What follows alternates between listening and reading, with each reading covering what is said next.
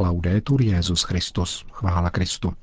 Posloucháte české vysílání Vatikánského rozhlasu v neděli 13. května.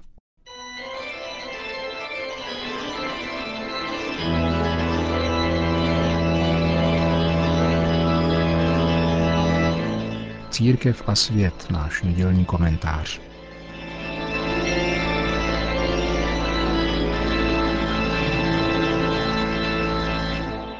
Neprůchodný sklad hrampádí pokrytého prachem vznikne ze směsi informací, které člověk nepodrobí rozlišování duchů, jak nazýval svatý Ignác z Loyoli, rozpoznávání rozličných hnutí, která při recepci informací vznikají v duši. Dobrých, aby se přijímala, a špatných, aby se odmítala. Netýká se to pouze myšlenkových koncepcí nebo konkrétních verbálních vyjádření, nýbrž jednotlivých událostí, ba celých dějin, které se chtě nechtě stávají také informacemi, jež ovlivňují člověka individuálně i kolektivně.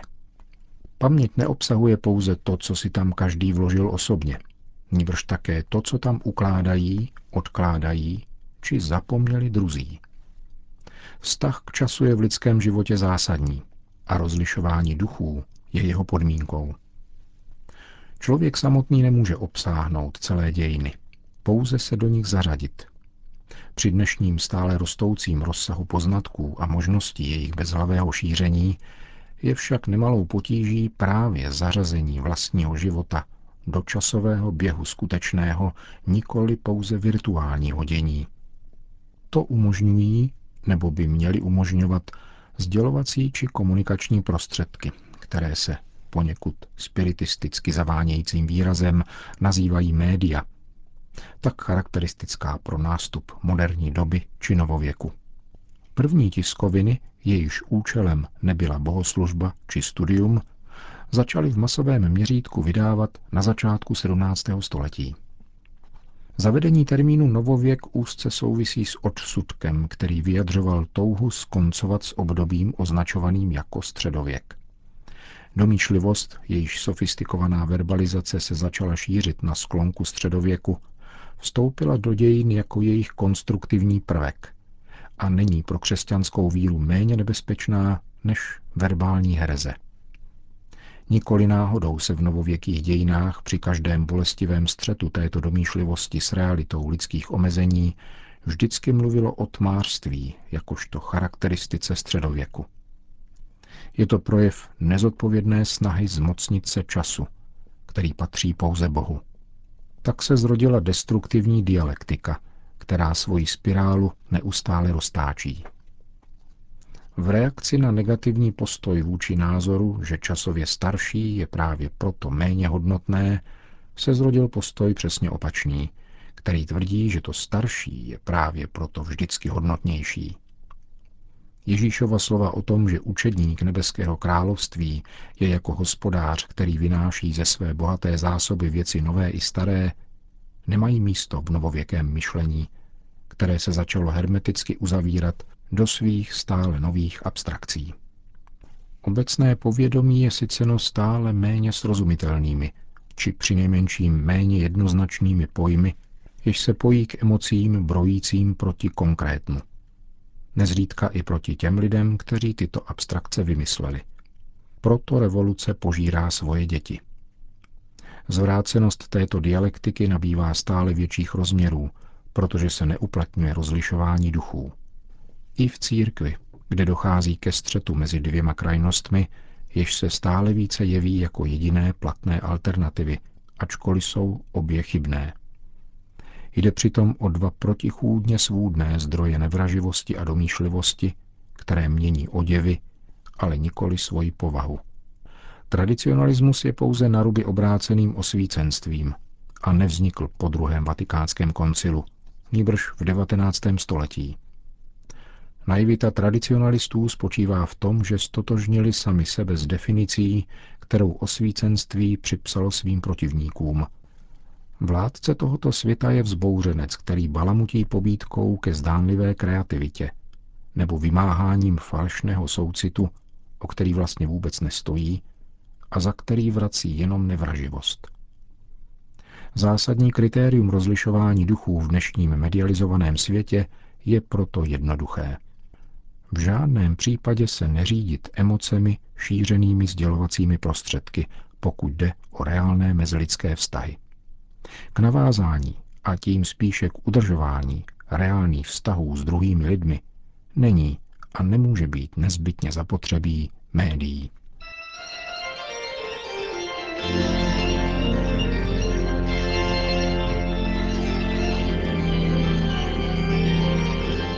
To byl komentář Církev a svět.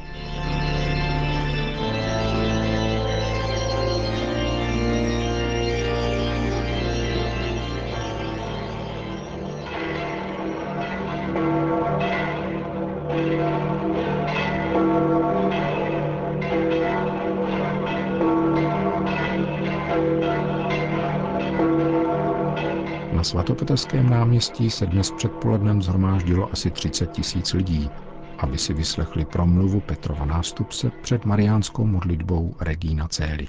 Cari fratelli e sorelle, buongiorno. Drazí bratři a sestry, dobrý den. Oggi in Italia e in tanti altri paesi si celebra la solennità dell'ascensione del Signore. Na dnešek připadá v Itálii a v mnoha jiných zemích slavnost na nebe vstoupení páně. Tato slavnost obsahuje dva prvky. Jednak orientuje náš pohled k nebi, kde oslavený Ježíš zasedl po pravici Otce. A jednak nám připomíná počátek misijního poslání církve. Proč? Poněvadž z mrtvých vstalý Ježíš při svém na nebe vstoupení posílá svoje učedníky šířit evangelium do celého světa. Na nebe vstoupení nás tedy vybízí, abychom pozvedli zraky k nebi a potom hned pohlédli na zem a plnili poslání, které nám dal z mrtvých vstalý pán.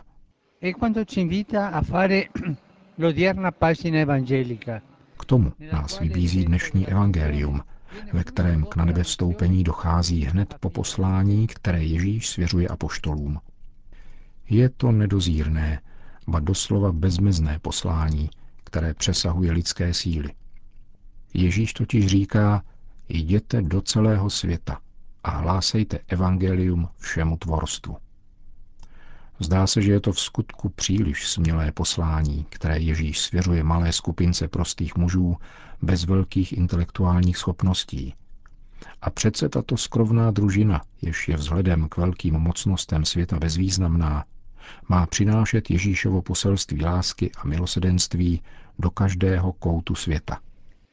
Ma questo progetto di Dio può essere realizzato solo con la forza che Dio stesso concede agli apostoli. Tento boží plán však může být uskutečněn pouze mocí, kterou apoštolům udělí Bůh sám. V tomto smyslu je ujišťuje Ježíš, že jejich poslání bude podporovat Duch Svatý. A říká, až na vás se stoupí Duch Svatý, dostanete moc a budete mými svědky v Jeruzalémě, v celém Judsku a Samarsku, ano, až na konec země. Tak se toto poslání mohlo uskutečnit a apoštolové započali toto dílo, ve kterém pak pokračovali jejich nástupci. Poslání, které Ježíš svěřil apoštolům, pokračovalo během staletí a trvá i dnes. Vyžaduje spolupráci nás všech. Každý z nás totiž mocí křtu, který obdržel, je sám uschopněn zvěstovat evangelium. Je to právě křest, který nás uschopňuje a také podněcuje, abychom byli misionáři a zvěstovali evangelium. L'ascensione del Signore al cielo mentre inauguro una nuova forma di presenza di Gesù in mezzo a noi Na nebe vstoupení páně zahajuje novou formu Ježíšovy přítomnosti mezi námi a žádá nás, abychom měli oči i srdce připravené k setkání s ním, sloužili mu a dosvědčovali jej druhým. Jde o to, abychom byli muži a ženami na nebe vstoupení, to znamená, hledali Krista na stezkách naší doby a nesli jeho slovo spásy až na konec země. Na této pouti potkáváme samotného Krista v bratřích, zejména v těch nejchudších, kteří na svém těle zakoušejí tvrdou a ubíjející zkušenost starých i nových forem chudoby. Jako Kristus na počátku poslal svoje apoštoly mocí Ducha Svatého, tak dnes posílá se stejnou silou nás všechny, abychom poskytovali konkrétní a viditelná znamení naděje.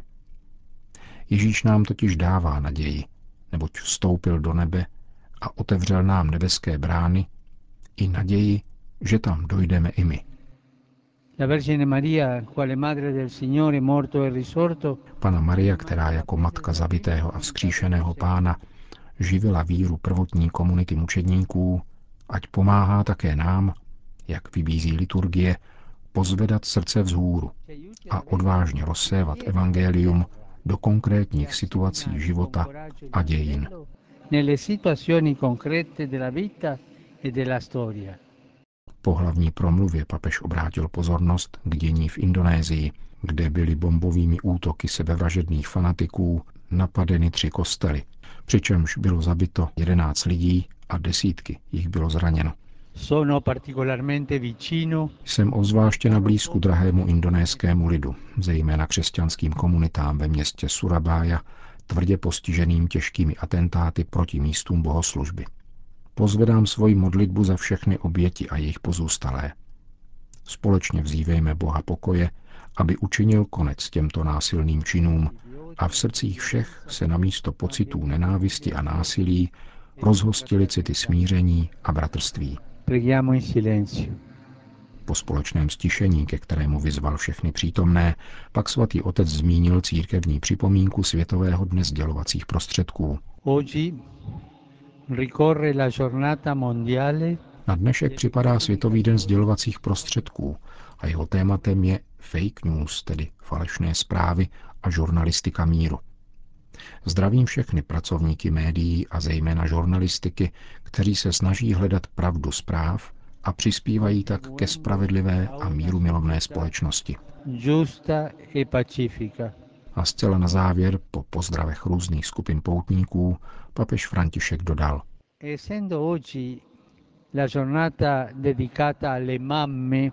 A jelikož je dnešek v mnoha zemích dedikován maminkám, tak ještě aplaus pro maminky.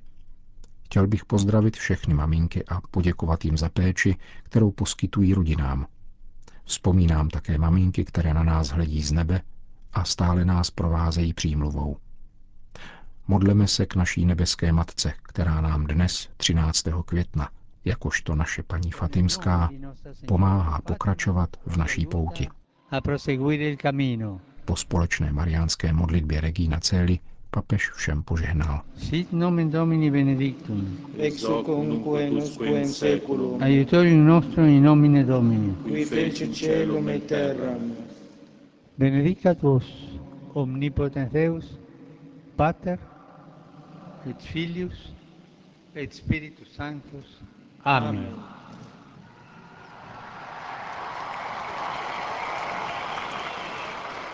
Regina Celi perdone. Regina Celi perdone.